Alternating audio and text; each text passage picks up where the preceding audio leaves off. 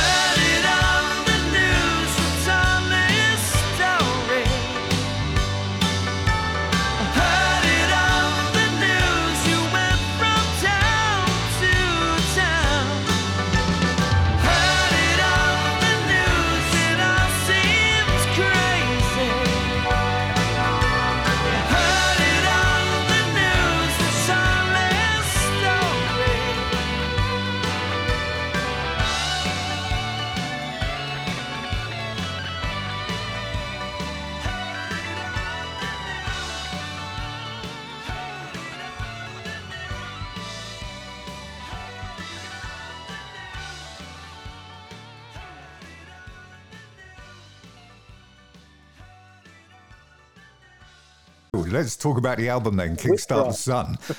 Uh, a 15 yes. track double album. I mean, this is this is seriously ambitious, but I wanted to start and try not to use a cliche, but as you're a man of the 70s, I have to.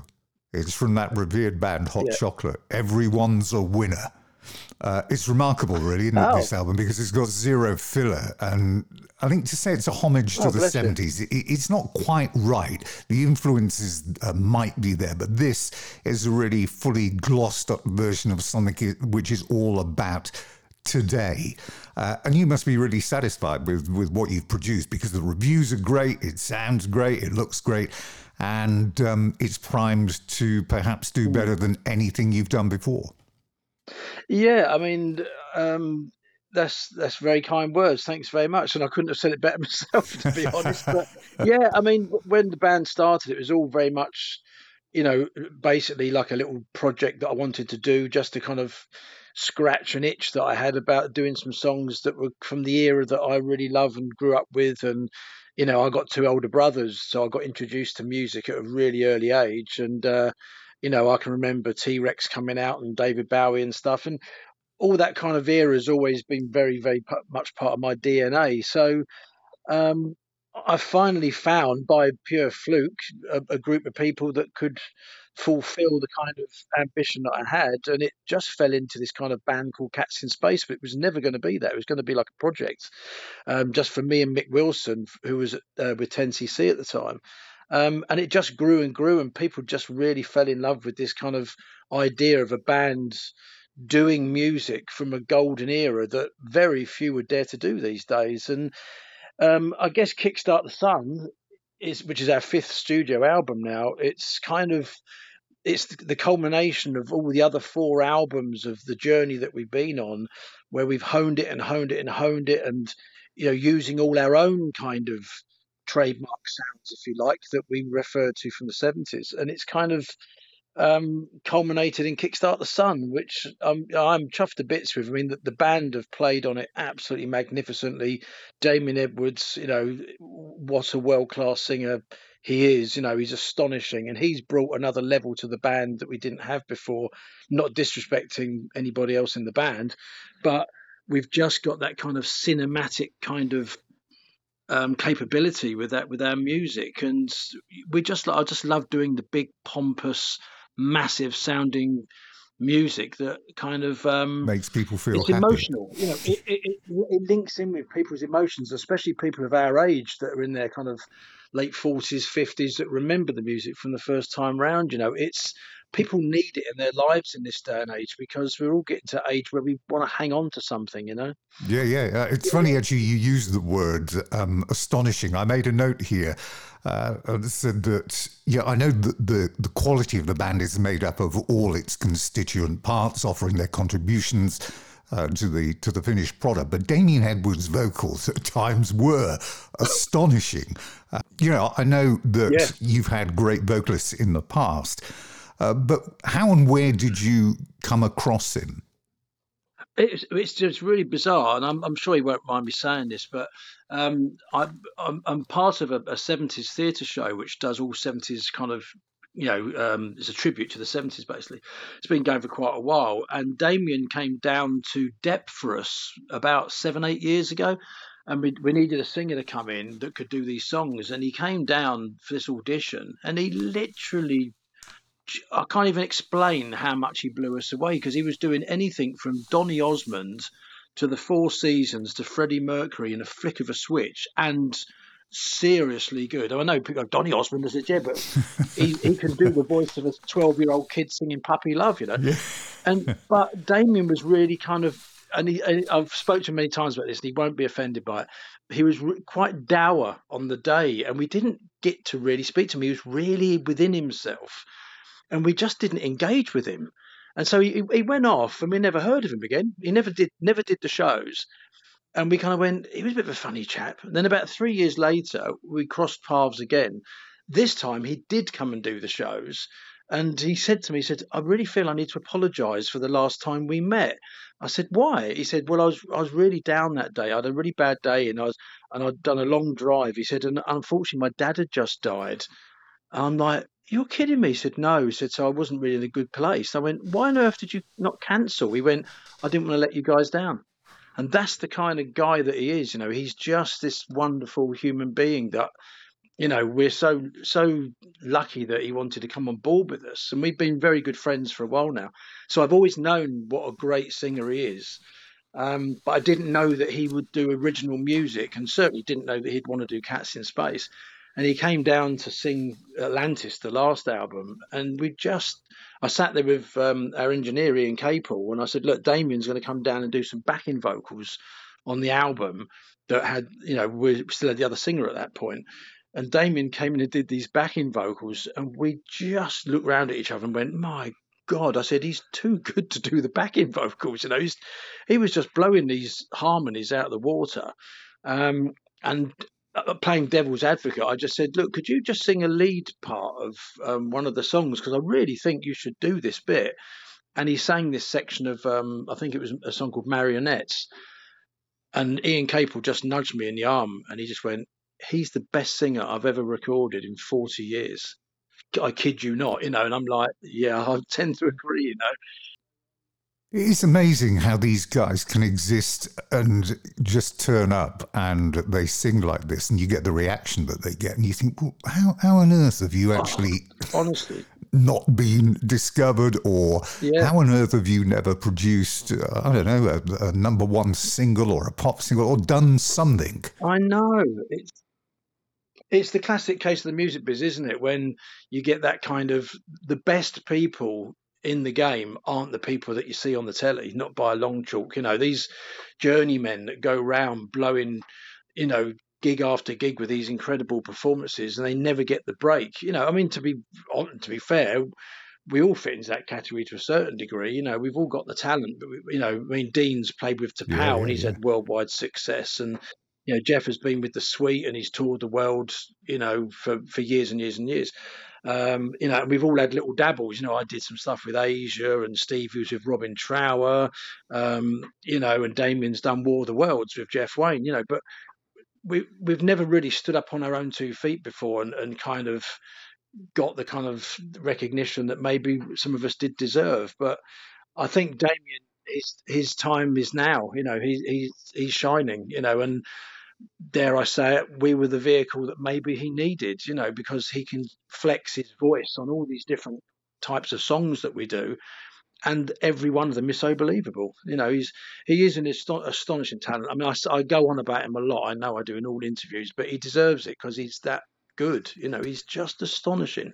He doesn't know how to sing bad. You know, he, he can't sing a, a, a bum note if he tried. You know, he just he's as anyone that works with him will tell you said he's a machine. You know he's he's not human. So it took nine months to record there's a feel here that there is no stone being left unturned and no cost too great as you clearly uh, set out to make this the best yet the cast list is significant as well uh, BJ Cole, whose uh, credits oh. no regrets with the Walker Brothers and Baker yeah. Street, Emily Lynn and Laura Smiles from the Aussie Pink Floyd show, Ian uh, Cooper, the one man string orchestra, Jack Birchwood, in this brass and horn section, which is pretty impressive as well. Oh, Was oh, yeah. this the plan?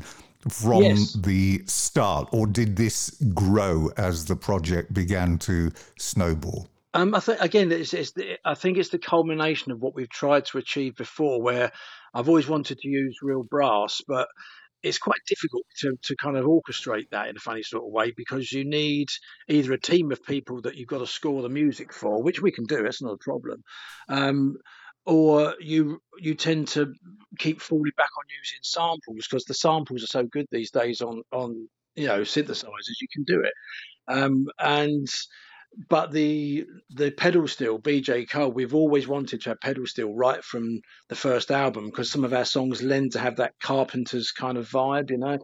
Um, and I think lockdown just opened up a lot more opportunities for people that were working remotely, and they were kind of throwing their hat in the ring, saying, "Hi, I'm so and so. I'm now doing stuff from home. If anybody needs any sessions," and we just kind of put the feelers out. Uh, Jack Birchwood, Ian had heard of before, um, and we sent him the stuff, and he just did all these trumpets and French horns. I mean, I love French horn. I'm absolutely a sucker for French horn. I think it goes back to the uh, is it the Lady Loves Milk Tray advert? I think it was back in the seventies. You know, um, but I, I, and and our music tends to lend to it. So with every album that we've started, me and Ian Capel have sat there and said, you know, our job now is just to make this the biggest thing that we can do.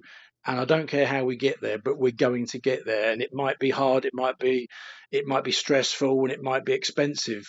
But you've only got one shot to get these songs done right. And each album we've got there, but this album we just felt this deserves to go the extra mile. And uh, Ian just threw an email out to BJ Cole. I wasn't expecting him to entertain us with his track record. I mean, Robbie Williams, Oasis, you name it, he's done it. Um, and he came back and he he said, "I'd love to do it." Um, and I cheekily said at the end, "Oh, I know that you was the man that did No Regrets, which is one of my all-time favourite songs." I said, "We've actually done a recording of it." Uh, I said, "I suppose you fancy putting some pedal steel on that if you if you want to revisit your old ground kind of thing." And he said, "I'll chuck that in for nothing." So we've he actually did a version of No Regrets for us as well, which we've got in the can for later on. Um, and that I, have only heard a little bit of it because I don't want to hear it until we start to work on it properly. But when the intro comes in and you hear that pedal still coming, I'm like, oh my god, that's going to be on our record. People would think we've sampled it off the original, but it's not. It's it's BJ doing it, you know. So, so yeah, the the, the long-winded answer is we just see the end game of these songs, and whatever it takes to get there, we we have to get there, and it's why it takes us a long time to do records and you know we spend so much time on them because these songs you only get one chance to get them done right. And you know i'm not i wouldn't say i'm a perfectionist not by any stretch of imagination but if i hear it you know and see it and feel it in my mind of how this song needs to go we won't stop until we get there. And again kickstart i think is is possibly um, up until now, not deserving the other albums. This is the most perfect album that sounded how I thought it could sound. So, yeah, it's. Um... Did it set out to be a double album? I mean, there seems to be almost a renaissance of double albums. I mean, I was listening yesterday to to Journey's new album, which is oh, right. pretty amazing, actually, because they haven't produced a good album for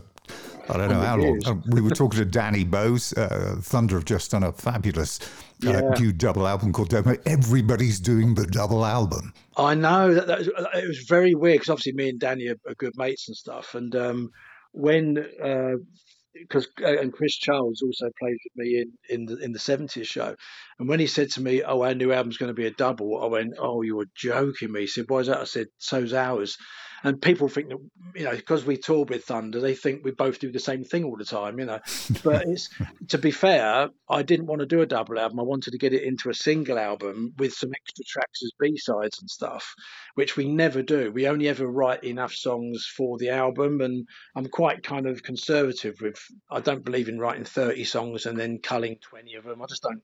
I just tend to try and write the best songs I can write, and that's what we'll do, you know. But for some bizarre reason, we did 16 songs. One of them we didn't finish. And the ones that were going to possibly be B sides, they just became too strong.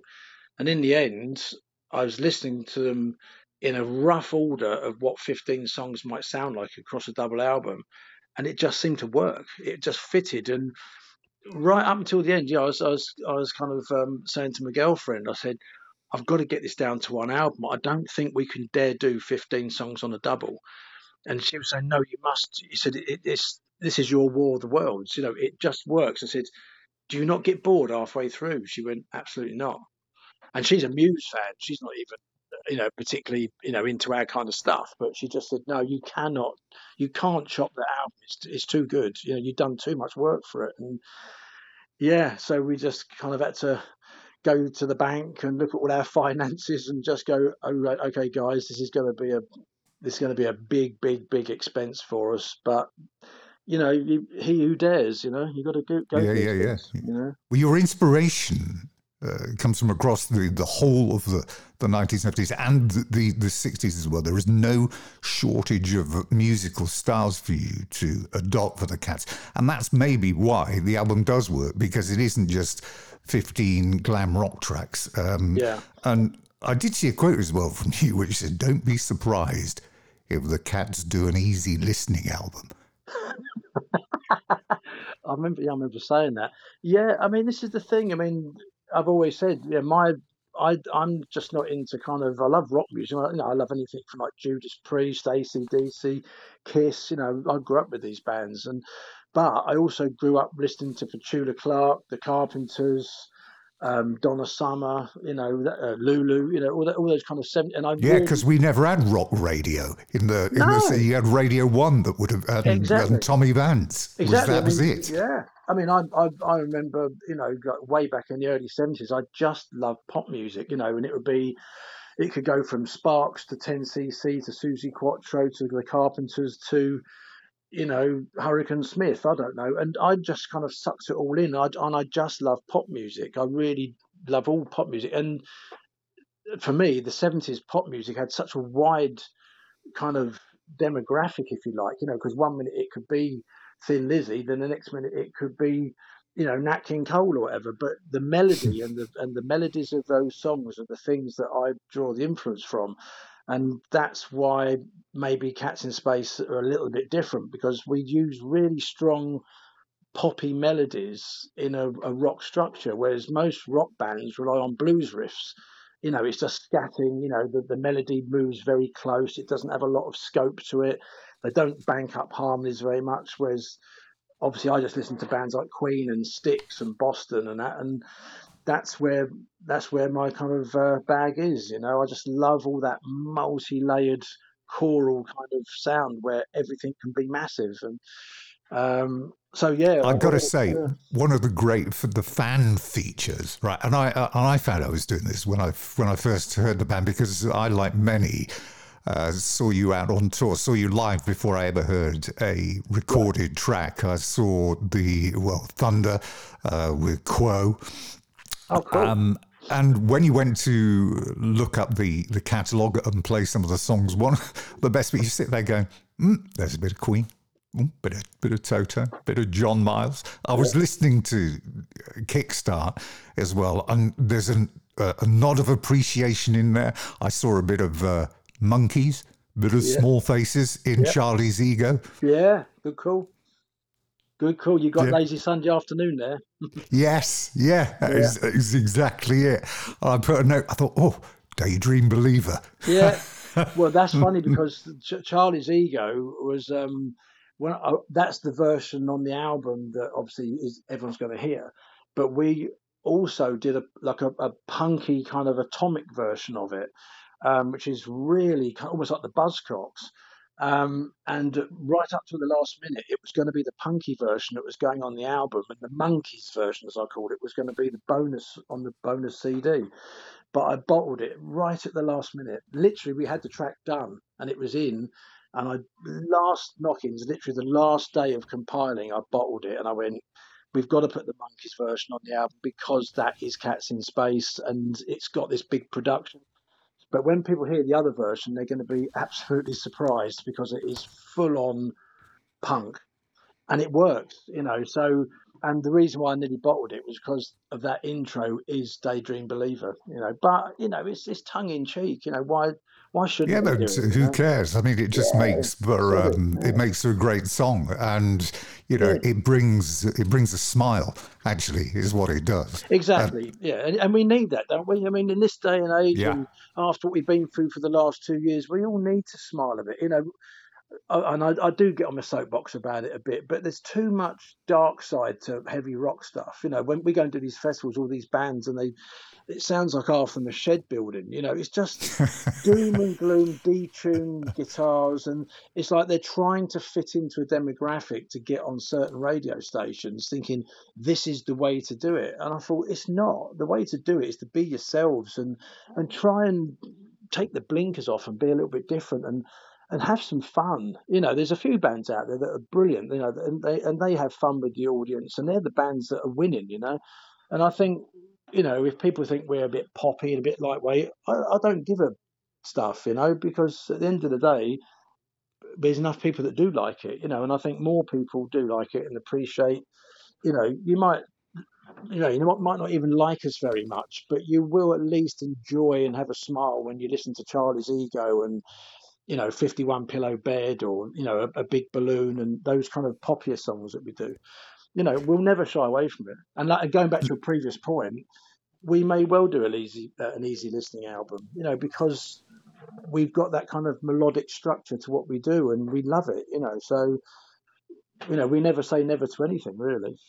Lyrically, it is uh, diverse, but you've highlighted the fact that, yes, you you can deliver statements, be they political or anything else, but they uh, there has to be a balance because after all you are there to entertain, mm. which is good because uh, the Numskulls from the Beano get a mention. good catch, yeah, good catch.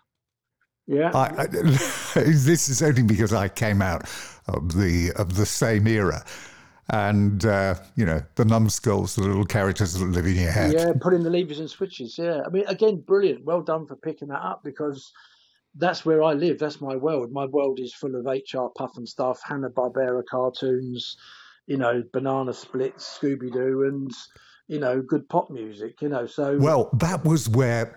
Uh, do you know what? I was, looking at the the video for Poke the Witch, and I was suddenly thinking Witchy Poo. Yep, you got it.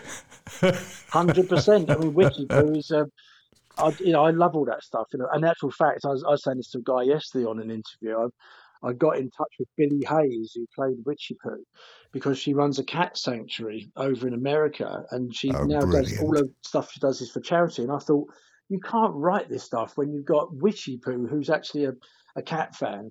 So she signed a couple of ten by eights, and she and she charges to do it, and all the money goes to this cat sanctuary. So I've actually got um, a photo of her as Witchy Poo saying, "Hi, Greg, come fly with me, Billie Hayes." you know, it's my treasured possession. You know, and but yeah, I mean, all all that stuff. I mean, Witchy Poo featuring in the video, it was always going to be that. To be fair, and James uh, Heron, who who did the, the video with us, who is an absolute you know he's one of us. He's he's one of us now. You know he's he's as mad as us. And he had that whole concept of that doll's house video. Um, and it was brilliant. And of course the second song you know teenage millionaires has got the nod to jack wild so I think we've covered HR Pufnstuf quite well on this album.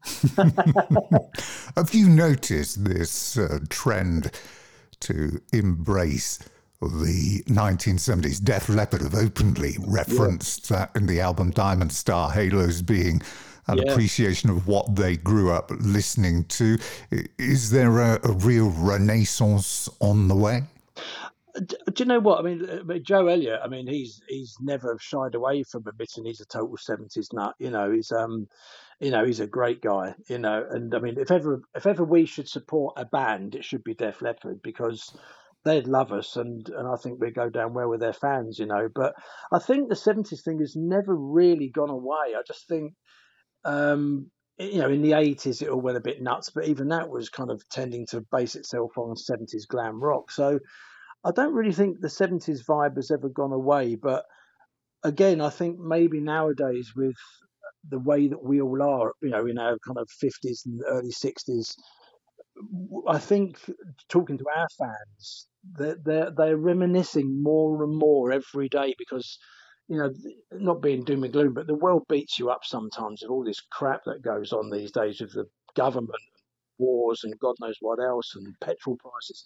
You know, and then when you can suddenly put on an old Rush album from the 70s and you can have that half hour of bliss going back in time, people need that. So I think yeah, maybe it's becoming more apparent now because we're all getting to that age that we want to go back to our childhood and, and just live there for a bit. And to be fair, that's why Cats in Space came out from day one. That's all I ever wanted it to be. And you know, if there are a few bands out there that kind of have heard of us and they're kind of going, "Cool, they're doing it. We'll have some of that." Then you know, fair play to it. More the merrier. Yeah, I mean, I, I, know a mate, a mate's band. I won't say who it is, because I won't want to quote them on it. But he said to me they were rehearsing some stuff for their uh, an album they did a while ago, and they were jamming away in the studio, and they suddenly all stopped, and one went, "That's too much like Cats in Space." That is, so they shelved the whole thing.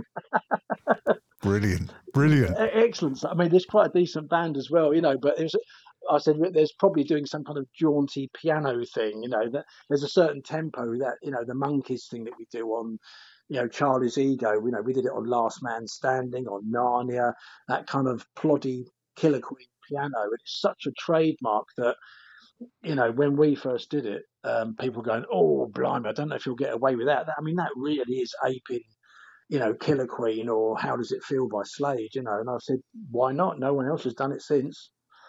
And now we've made it our own. So great stuff, you know.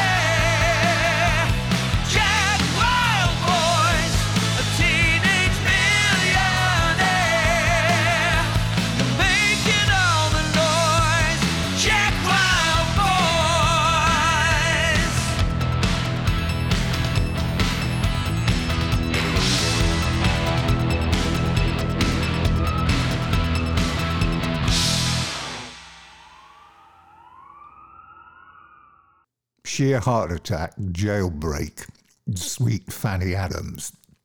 Three of your uh, favourite albums of the 70s. Do yeah. you remember the song uh, that really grabbed your attention as a kid um, that made you think, music is the career for me?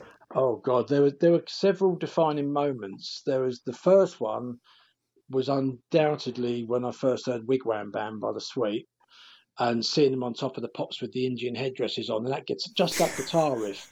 I just thought, I don't know what this is, but I mean, my brother, my eldest brother, was buying the Sweet records from Tom Tom Turnaround and Alexander Graham Bell. So we already knew the Sweet, but they're a bit more acousticy then. And then Wigwam Bam comes out after Little Willie, and it was like, wow. And me and the, my mates at school, that's all we wanted to, to do, you know. But obviously, I was only like seven, eight years old by by that time. But the um, listening to uh, Killer Queen was quite a defining moment as well, as far as getting into proper music. Um, but without a shadow of a doubt, the thing that made me go, my life is decided, was the when I first heard the boys are back in town. Unquestionably, yeah, yeah.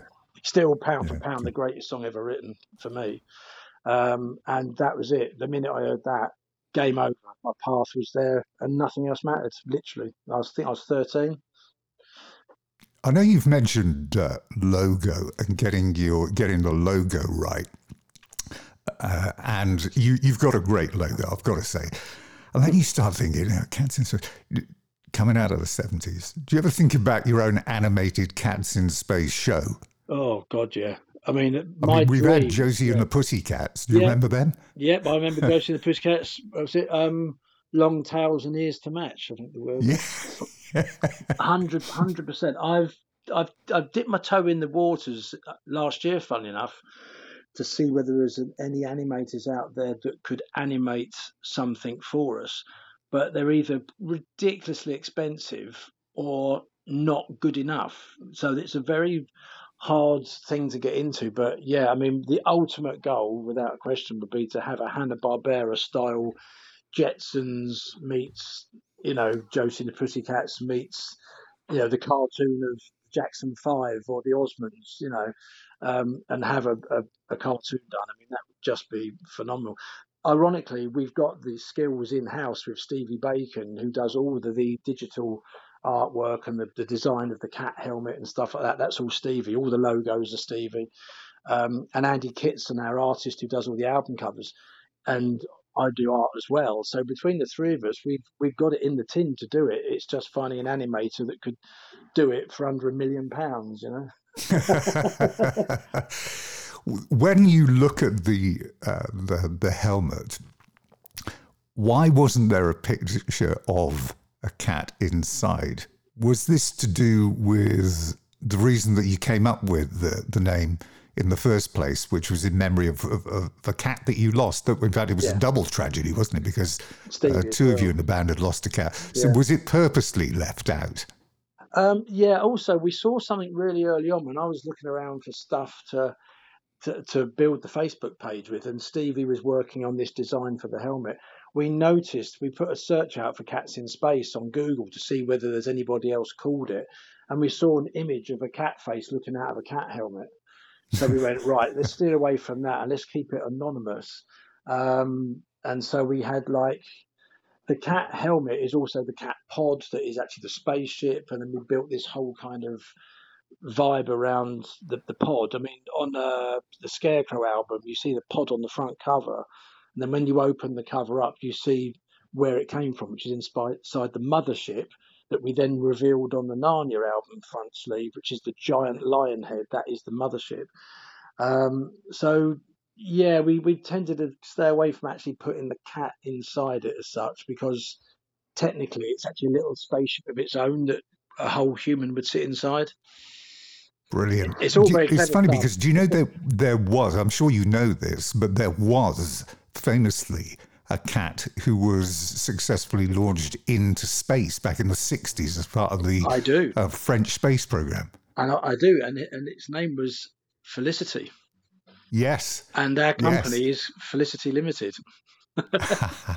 so our actual business, you know, the Cats in Space business, is actually uh, well, it's it's Felicette is the uh, the correct yes. pronunciation. It's Felicette Limited, but I just say Felicity because it looks like Felicity to me. But yeah, that's why we based our company on that very thing. So 90, early 60s, I think it was, wasn't it? Black and white. Yeah, 1960, 1963. And he was, or sorry, she was successfully bought back as well. Oh, yeah.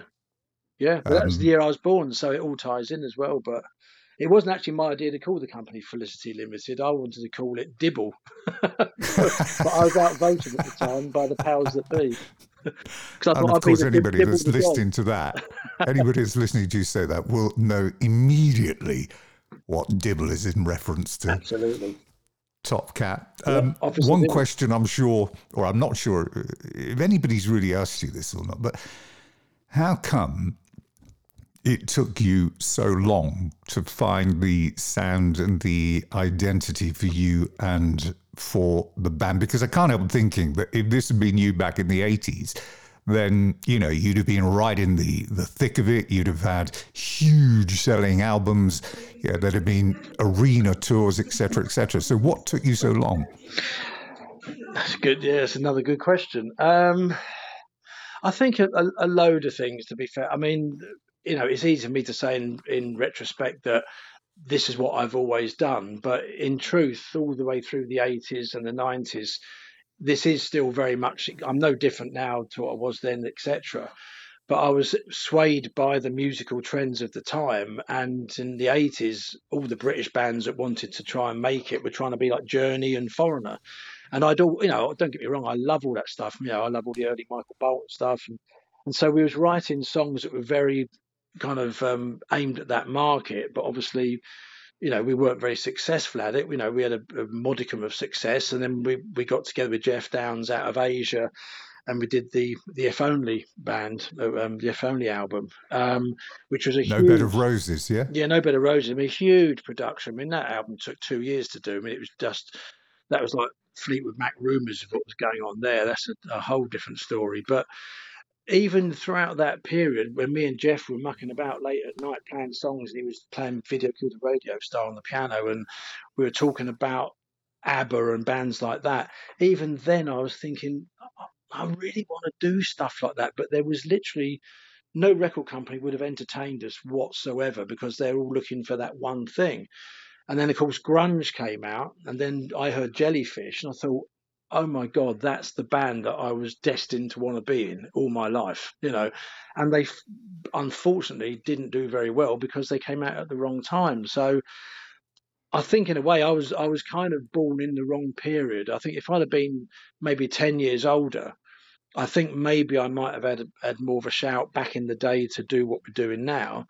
Um, but other than that and also if i'm totally totally honest I don't know whether I was good enough to tackle what we're doing now back then. You know, I mean, I was I was quite insecure, you know, as a player and as a writer in many ways. I, I was I, I wouldn't kind of shout out very loudly about what I was capable of doing. I was quite shy. I know some people might find that hard to believe, but I was.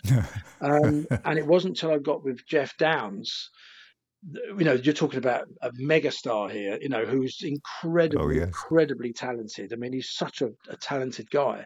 And we became really good mates. And he turned around, I won't say the exact words what he said to me because it's rude, you know, but he one day turned around to me and he just said, he said, You're a prolific so and so, you know, and he was really complimentary about my songwriting. And then uh, because of that, I started writing songs with him for what became the Aqua album for Asia. Um, and that gave me the springboard, thinking, well, uh, maybe I am bloody good. You know, maybe I'm a bit better than I give myself credit for because, you know, you, you do need verification from people that have done it before you make, you know, you feel that you're any good, you know. So, um, and then after that, when the punk, the, uh, sorry, the, uh, the grunge thing came in and the band broke up, I mean, I had five pounds in my pocket that I had to borrow from my manager to get to go home back to back to Horsham. You know, I was out. I was out the game, and I fell into the murky waters of the tribute world by putting together a glam rock tribute band. And but I never I never had the people around me that had the same vision as what Cats in Space did. And it wasn't until I met Mick Wilson. Um, I thought, you know what? I've got to do this now before I'm too old. I've got to try and just do 10 songs of old 70s style music that I really want to do without any restraints of it's got to be AOR, it's got to be ACDC, it's got to be this, you know, none of that. I'm just going to write songs how I want to write them purely for my own ego. And me and Mick did it. And that's how Cats came about. So, um, but, so yeah, had we'd have been around back in the day, I'm sure we might have had a, you know, a ton of success. But you know, I'm, I'm, I'm quite happy with way, with the way it is. I mean, if I'd have had that success at a young age back then, I would have probably killed myself. To be fair, they were crazy days back then when I lived in London, you know. And yeah, I'm just being totally honest. You know, we were all, you know, it was it was sex, drugs, and rock and roll. You know, and a lot of it. Well, yeah. lastly, then you get great press, you get great reviews for the albums and for the the live shows. How do you make the leap then to the next stage? Because there's still a lot of people that uh, don't know you. I mean, I've randomly played people in in the house in my family just said, "Ever listen to this? What do you think?" And it's like, "Oh, that's good. Who are they? That's good. Who are they? That's, oh, that's great. What's that?"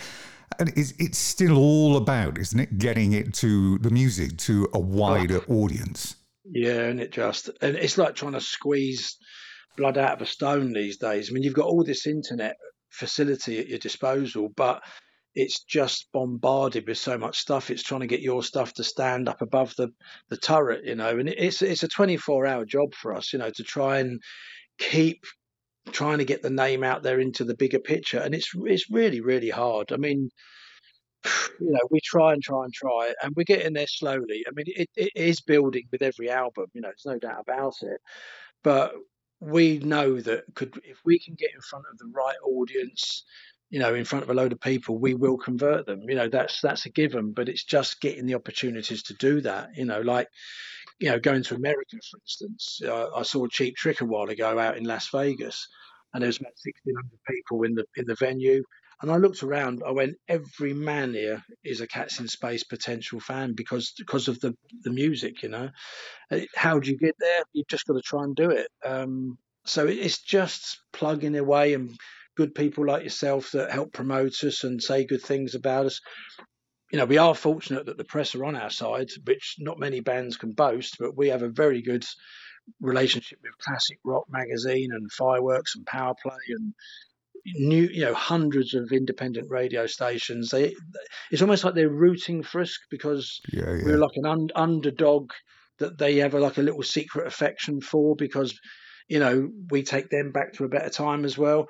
But at the end of the day it's a very brutal business that we're in and we need you know on if in all honesty we need bigger players that can help us get to the bigger picture. And it's me trying to find who the bigger players are that will come on board with us. And you know, we haven't got a manager anymore. You know, we've been self-managed now for quite a while, and it's really tough. I mean, we're we're running on vapor at the moment, and we do really need, in all honesty, we need a really good manager that can just help the workload and help get us into the areas that we just haven't got time to go to to be fair because we're too busy doing it you know and what so, about the uh, what about touring them for the next 6 10 12 months i mean i know you've got a couple of dates yeah, we we've got a date with um, King King at Chepstow Castle on August the 20th, which is going to be brilliant.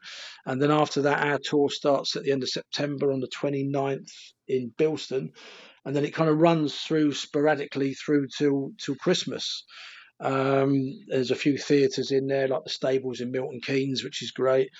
Um, and to be fair, we're, we're seeing nowadays that we feel that Cats in Space – work best in a theatre environment as a live band because you can put a proper show on and you've got the space and the time to to really make the songs work to their best capabilities. So um, we've got a few little theatres that we're doing this year, like the Stables and Wimborne down in Dorset. We're doing the Tivoli down there.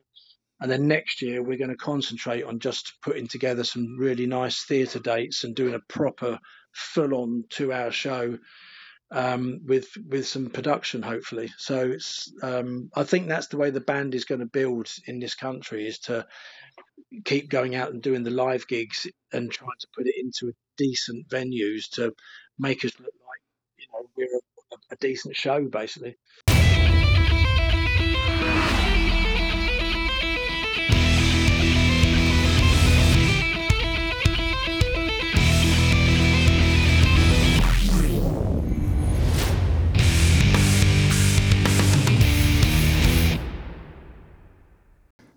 Is it for the Classic Rock Podcast Extra Edition. The Cats in Space new album, Kickstart the Sun, it will reveal itself this Friday in a multitude of formats, including some rather fetching vinyl editions.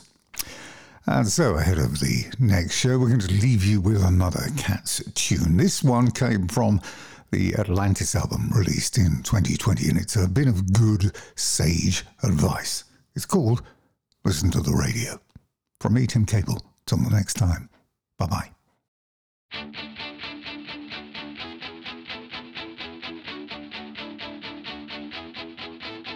The universe said we gotta hold on tight, stand shoulder to shoulder, nothing we can't fight. Through troubled times, if we do what's right, let's rock this planet of ours and unite and listen to the radio.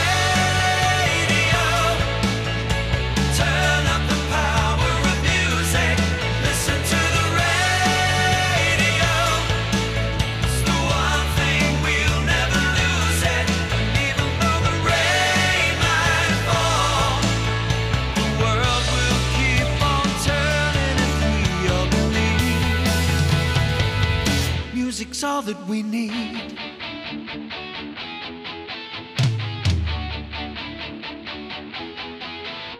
If everyone plays